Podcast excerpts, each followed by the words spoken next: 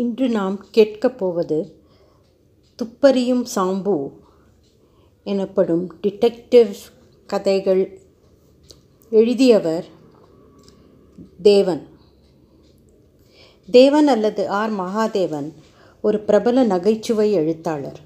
பல நகைச்சுவை கதைகளையும் கட்டுரைகளையும் தேவன் என்ற புனைப்பெயரில் எழுதியவர். துப்பறியும் சாம்பு இவரது பிரபலமான படைப்பாகும்.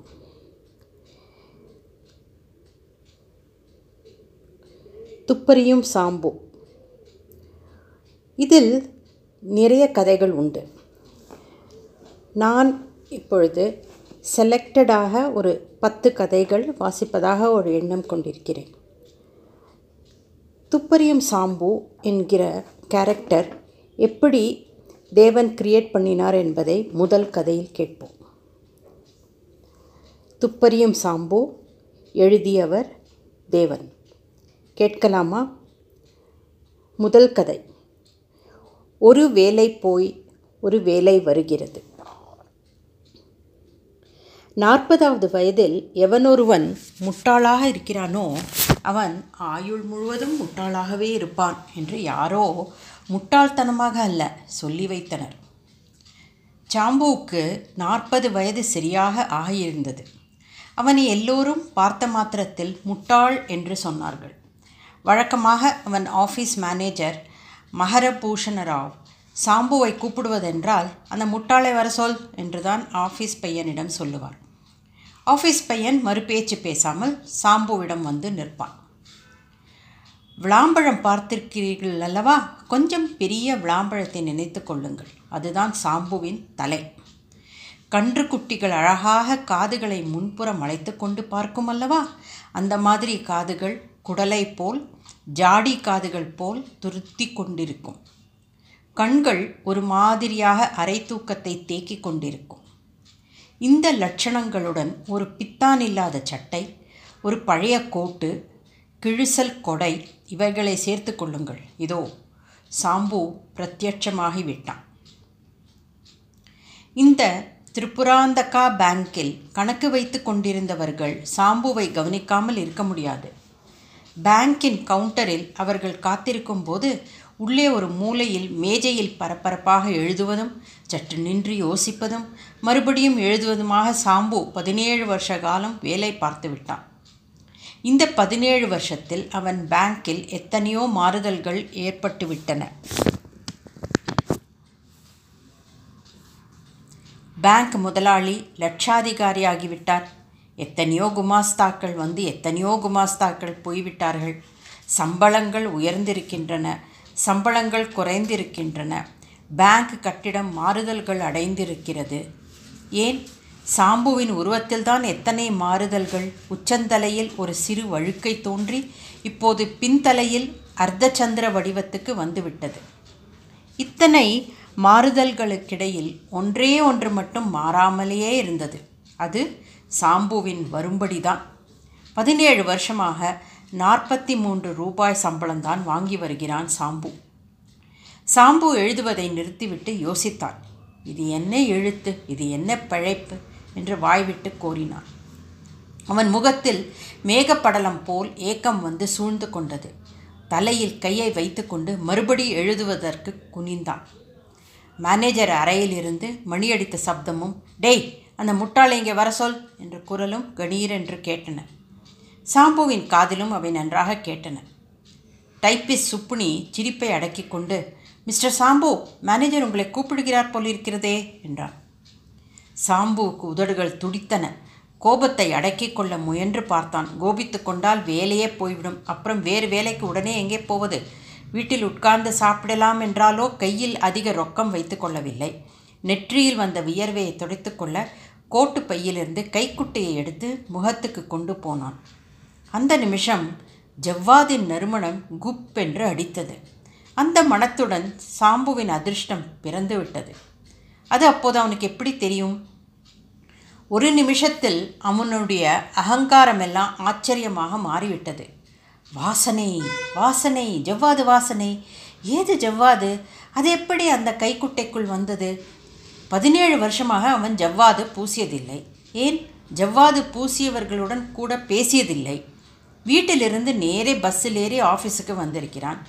அன்று எடுத்த கர்ச்சீஃப். அதுவும் சென்னை பஸ்களில் ஜவ்வாதா தடவி வைத்திருக்கிறது? இல்லை. ஆஃபீஸ் மேஜையில் ஜவ்வாதா? ஜவ்வாது பூனே என்பார்களே அதுதான் ஆஃபீஸில் நடமாடுகிறதா? இதெல்லாம் ஒன்றும் சாத்தியமானதா இல்லையே? பின் ஏது ஜவ்வாது வாசனை? எப்படி வந்தது அது மேனேஜர் அறைக்கு போய்விட்டு வந்த பிறகும் அவன் மனம் ஜவ்வாதை பற்றியே நினைத்தது. அவன் எங்கெங்கெல்லாம் போய் வந்தோம் என்று எண்ணி பார்த்தான். சாம்பு யோசித்தபோது அவனுக்கு திடீரென்று ஞாபகம் வந்தது. நடுவில் கீழே இறங்கி மோட்டார் கேரேஜுக்குள் போனதுதான் ஞாபகம். சாம்பு இடத்தை விட்டு எழுந்தான். என்றுமில்லாத பரபரப்புடன் வேகமாக மோட்டார் கேரேஜுக்கு போனான். சாம்புவுக்கு பிறந்தது முதலே துப்பறிய வேண்டும் துப்பறிபவனாக போக வேண்டும் என்ற ஆசை அபரிமிதமாக உண்டு. அந்த ஆசை தான் அவனை இப்பொழுது மேலும் மேலும் இப்படி துப்பு அறிய தூண்டிற்று. கேரேஜில் இருந்த மோட்டாரின் பக்கத்தில் சென்று மோந்து பார்த்தான். ஆச்சரியம்! மோட்டார் கதவின் மீது வாசனை கமகமவென்று அடித்தது. கையில் கைக்குட்டையை வைத்துக்கொண்டு கதவை பிடித்திருந்தால்தான் கைக்குட்டையில் ஜவ்வாது பட்டிருக்க வேண்டும். சாதாரணமாக யாருடைய ஆச்சரியமும் இத்தனுடன் தணிந்திருந்திருக்க வேண்டும். ஆனால் சாம்புவின் ஆச்சரியம் இதிலிருந்து தான் ஆரம்பமாயிற்று. மோட்டார் கைப்பிடியில் ஏது ஜவ்வாது? ஜவ்வாது பூசிக்கொள்பவர் யாரும் ஆஃபீஸில் கிடையாது.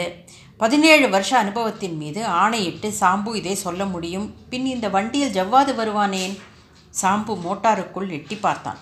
அன்று திங்கட்கிழமை முந்தின சனிக்கிழமையும் அவன் கேரேஜுக்கு வந்து இந்த மோட்டாரை பார்த்திருக்கிறான். அப்போது இந்த வாசனையை காணும். இதில் ஏதோ மர்மம் இருக்க வேண்டும்.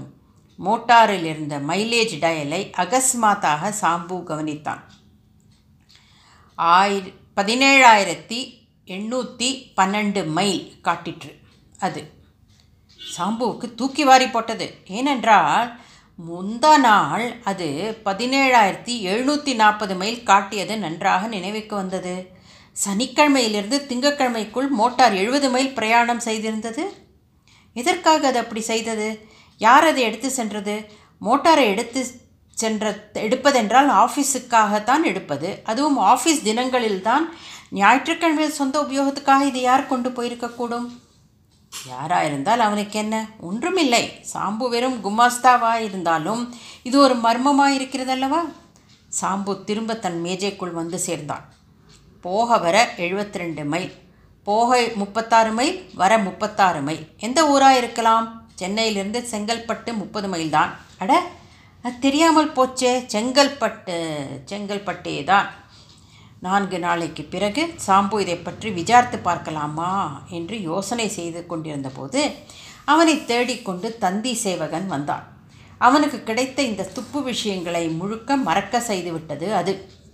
அவன் மாமா மரண தருவாயில் இருந்ததாக வந்த தந்தி தான் அது. சனிக்கிழமை மாலையில் செங்கல்பட்டுக்கு தன் மாமாவை பார்க்க சாம்பு ஓடினான். மாமாவின் உடம்பு கவலைக்கிடமானதாக தான் இருந்தது. ஞாயிற்றுக்கிழமையன்று கையெழுத்து மறையும் போதே சாம்பு செங்கற்பட்டு கடை தெருவில் மெல்ல நடந்து கொண்டிருந்த போது பழையபடி மோட்டார் நினைவு வந்தது. சில சமயம் ஒருவர் நினைப்பதும் அதே காரியம் நடைபெறுவதும் சகஜமாக நடப்பது உண்டல்லவா? பூம் பூம் என்று மோட்டார் சத்தம் கேட்டு சாம்பு திடுக்கிட்டு ஒதுங்கினான். அது அவன் ஆஃபீஸ் மோட்டாரின் ஊதுகுழல் போலவே இருந்தது. வியப்புடன் உற்று நோக்கினான். மோட்டார் அவனை தாண்டி சென்றது. அது அவன் ஆஃபீஸ் வண்டிதான். கதவு பக்கத்தில் ஒரு யௌவன ஸ்திரீ உட்கார்ந்து சிரித்துக்கொண்டே பேசிக்கொண்டு போனாள். மோட்டார் ஓட்டியவன் அவளுக்கு அப்பால் இருந்தபடியால் சாம்புவுக்கு மங்கிய வெளிச்சத்தில் அடையாளம் கண்டுபிடிக்க முடியவில்லை. மோட்டார் போய்விட்டது. சாம்புவின் நெஞ்சம் திக் திக் என்று அடித்து கொண்டது. அதன் அடியில் ஒருவித பெருமையும் இருந்தது.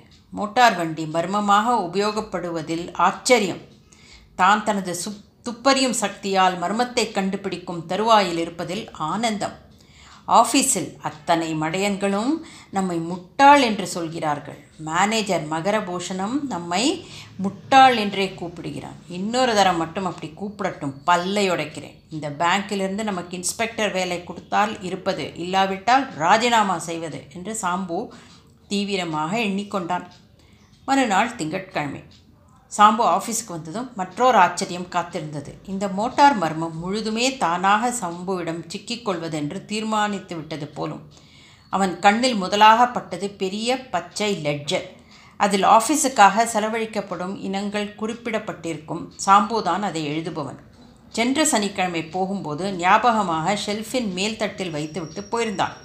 இன்று அது கீழ்த்தட்டுக்கு வந்திருந்தது. சனிக்கிழமை ஐந்தரை மணிக்கு அப்புறம் திங்கட்கிழமை பத்து மணிக்கு முன்பு யாரோ அதை எடுத்திருக்க வேண்டும். சந்தேகமில்லை. அடுத்த எண்ணம் சாம்புவுக்கு வந்தது. இதற்கும் மோட்டார் மர்மத்துக்கும் ஏதாவது சம்பந்தம் உண்டா?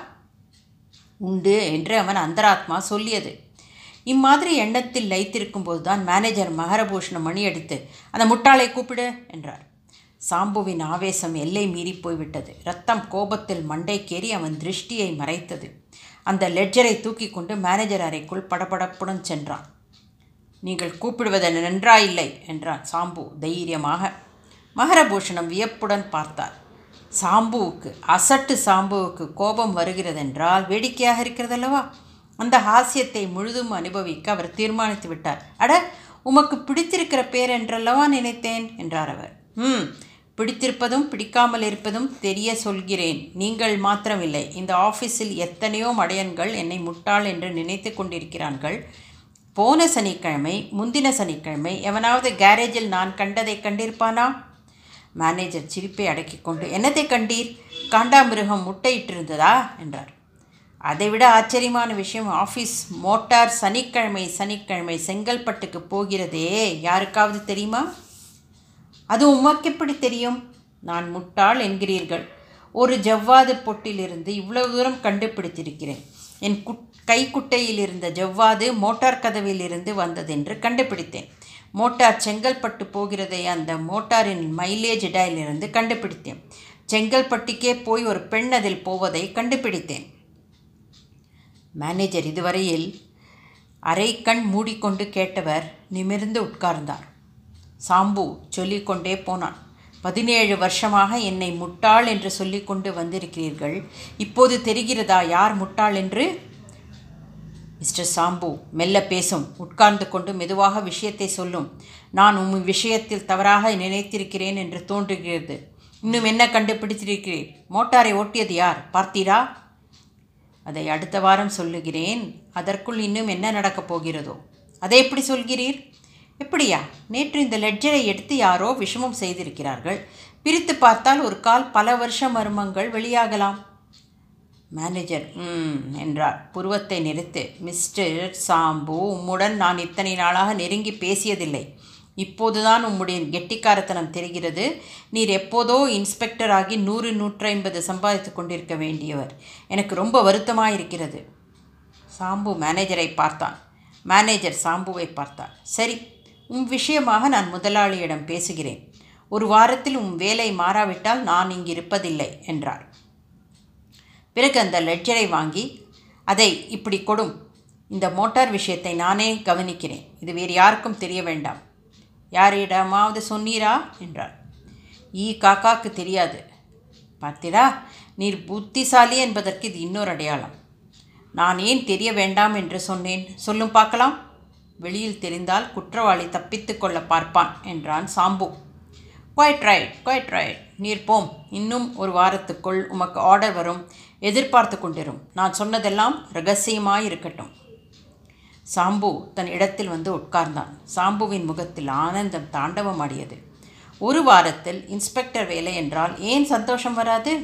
இந்த சம்பவத்துக்கு மறுநாள் மேனேஜர் ஆஃபீஸுக்கு வரவில்லை. அதற்கு அடுத்த நாளும் வரவில்லை. அவருக்கு தேக அசௌக்கியம் என்று சாம்பு கேள்விப்பட்டான். ஆனால் ஆஃபீஸ் குமாஸ்தாக்கள் கூடி கூடி பேசுவது அவன் சந்தேகத்தை கிளப்பிவிட்டது. விசாரித்தபோது அவனுக்கு துணுக்குற்று மயிர்கூச்செறிந்தது மேனேஜர் ஆஃபீஸ் பணத்தை ஒரு நகரத்துக்கு கொள்ளையடித்து கொண்டு ஓடிவிட்டார் என்பதுதான் அந்த செய்தி. சில வருஷங்களாகவே இவர் ஆஃபீஸை கொள்ளையடித்து வருகிறார் என்பதும் தெரிந்தது.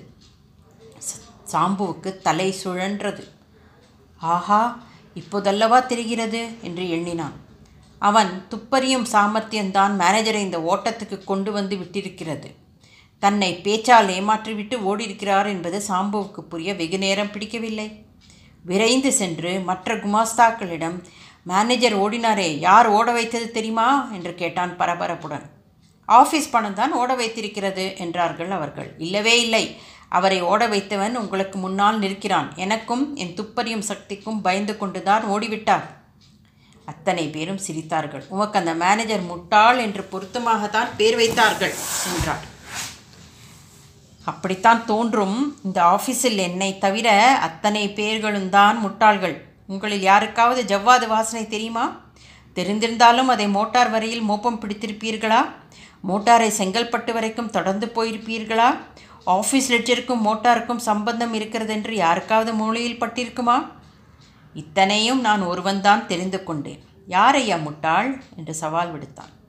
ஆனால் இவன் சவாலை ஒருவரும் லட்சியம் செய்யாமல் வேறு திசையை பிரமையுடன் நோக்கி கொண்டிருந்தார்கள். அங்கே திரிபுராந்தகா பேங்கின் டைரக்டர் பரமேஸ்வர முதலியார் ஒரு வார்த்தை விடாமல் கேட்டுக்கொண்டு நின்று கொண்டிருந்தார். சாம்பு முடித்ததும் தமது அறைக்கு அவனை அழைத்து போய் ஏனையா உமக்கு விஷயம் முன்னாலேயே தெரியுமா? என்று கேட்டார். ஓ எல்லாம் தெரியுமே. எப்படி தெரியும்? துப்பறிந்தேன். எனக்கு துப்பறியும் சக்தி உண்டு. அடச்சே உம்ம துப்பும் உம்ம மூஞ்சியும் என்னிடம் ஏனையா ஒரு வார்த்தை சொல்லவில்லை. மேனேஜரிடம் சொன்னேன். இன்ஸ்பெக்டர் வேலை தருவதாக சொல்லியிருந்தார். அதனால்தான் நீர் நாசமாய் போனீர். உம்மால்தான் ஐயா அவன் ஓடினான். என் முன்னால் நிற்காதையும். போம் தொலைந்து என்றார். சாம்பு தன் முதலாளியின் நன்றி கெட்டத்தனத்தை வெறுத்து கொண்டு வரும்போது முதலாளி அவனை முட்டாள் என்று சொன்னது அவன் காதில் விழுந்தது. சாம்பு அன்று மாலை வேலையிலிருந்து நீக்கப்பட்டான். ஆனால் அவனுக்கு வேறு வேலை காத்திருந்தது. அதை அவன்தானே அவன் தானே மேற்கொண்டான்.